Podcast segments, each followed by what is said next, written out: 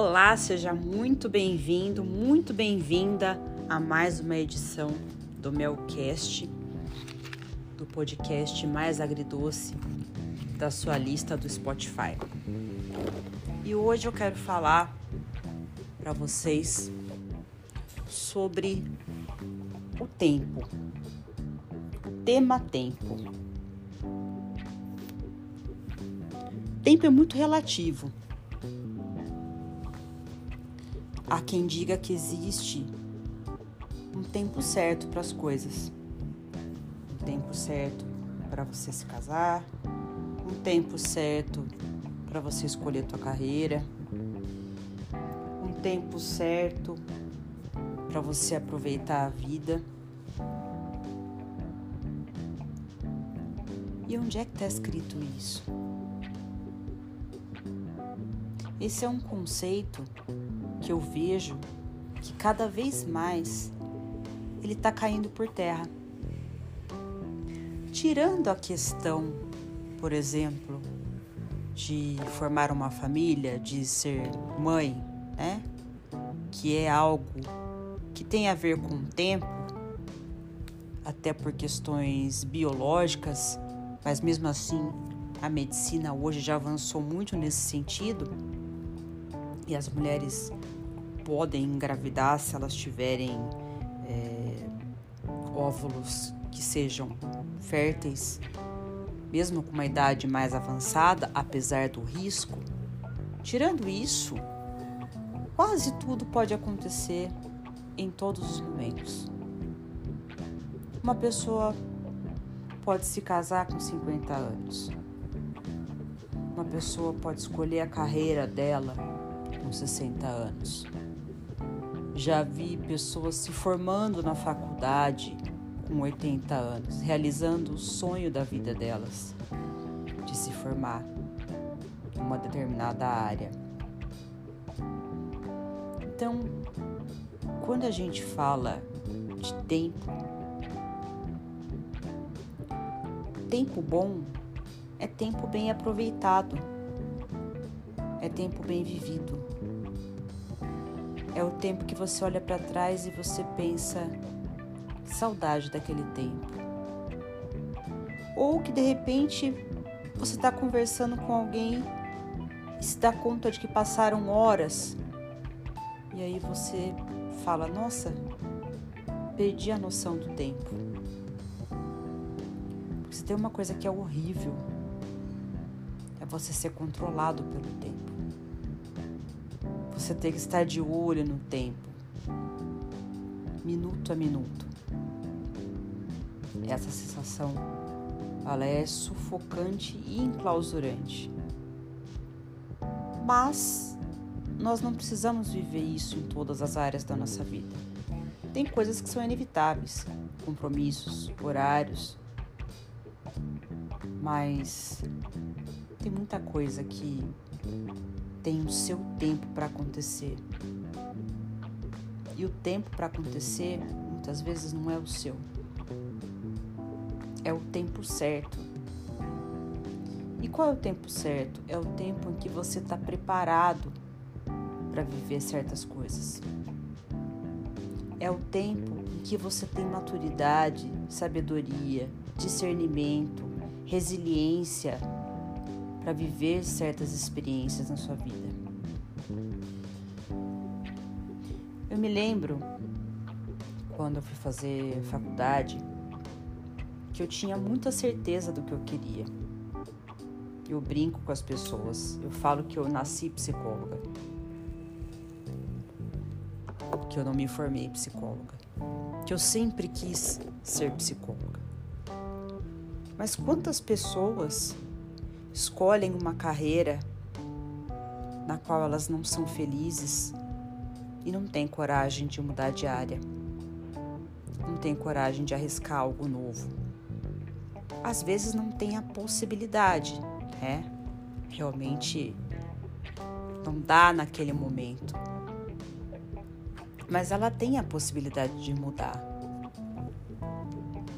de fazer a transição, de queimar a ponte. e em 5 ou 10 anos ela estar fazendo o que ela gostaria, ela estar vivendo como ela deseja. Porque, gente, não importa o tempo, vai passar de qualquer forma. Então, se ele passar com você fazendo algo que você sabe que vai te trazer felicidade, ele vai passar com muito mais leveza, com muito mais tranquilidade, com muito mais segurança, com muito mais alegria. Mesma coisa quando a gente fala do tema relacionamento. Quantas pessoas que eu atendo mesmo que não são cobradas pelos seus familiares por não terem filhos ou por não, ainda não terem casado, como se houvesse um tempo para isso. Né? Então você tem que casar até tal idade, senão eu já ouvi muito essa, essa expressão, você vai ficar pra tia. Quem nunca ouviu isso? Os mais jovens talvez não. Mas o pessoalzinho da década de 80, 90 com certeza ouviu. E essa cobrança da sociedade de que você tem que arrumar alguém, casar até uma idade X, isso é tão injusto. Isso é tão angustiante. Isso faz tanto mal para as pessoas. E por que, que eu quis entrar nisso? Porque esse é um conceito que cada vez mais está caindo por terra. Tudo está mudando o tempo todo, inclusive isso. As pessoas não têm que ter pressa de encontrar alguém. Elas têm que ter pressa de ser feliz. E muitas vezes, ser feliz, aliás, na maioria das vezes, não depende de ter alguém do lado.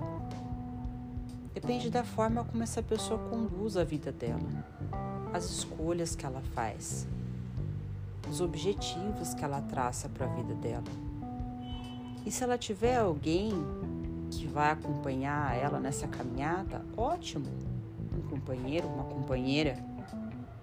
Se não tiver também, não é por isso que ela vai deixar de viver. Ela vai continuar vivendo, trabalhando, estudando, batalhando, buscando os objetivos dela. Porque a vida não para, o tempo não para. Lembra que eu falei de aproveitar o tempo? O tempo é igual para todo mundo. O dia tem 24 horas. Agora, o que você faz com o seu tempo é o que faz toda a diferença. Você usa o seu tempo para o bem das pessoas? Você usa o seu tempo para o seu bem? Você usa o tempo para fazer coisas que vão agregar valor para a tua vida, para a vida dos outros. Você usa seu tempo para criar soluções para problemas que as pessoas têm, que às vezes elas não conseguem resolver. Então você está usando o seu tempo com sabedoria,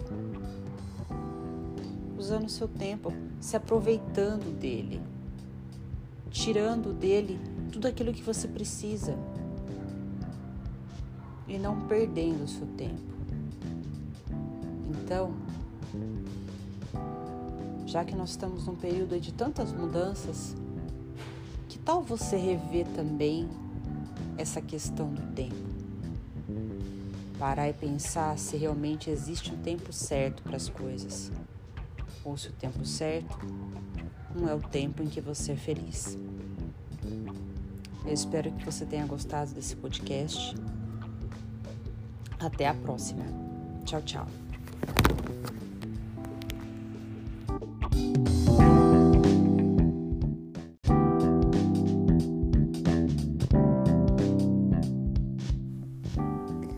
Seja muito bem-vindo, muito bem-vinda à quarta edição do podcast da Mel, do Melcast, o podcast mais agridoce do Spotify. E hoje eu quero falar sobre um assunto que você vai descobrir aí no decorrer do nosso áudio. É algo que está faltando muito na minha concepção. É algo que nunca vai sair de moda, que sempre vai cair bem em todas as situações. Mas, infelizmente, é algo que tem caído por terra. Você sabe que algo é esse? Esse é o respeito. Já pararam para pensar em quantas situações muitas vezes acontecem por conta da falta de respeito com relação às pessoas, com respeito com a natureza, o respeito com a opinião do outro, o respeito com a opção do outro, o respeito das pessoas de forma geral, o respeito entre pais e filhos, o respeito do aluno com o professor.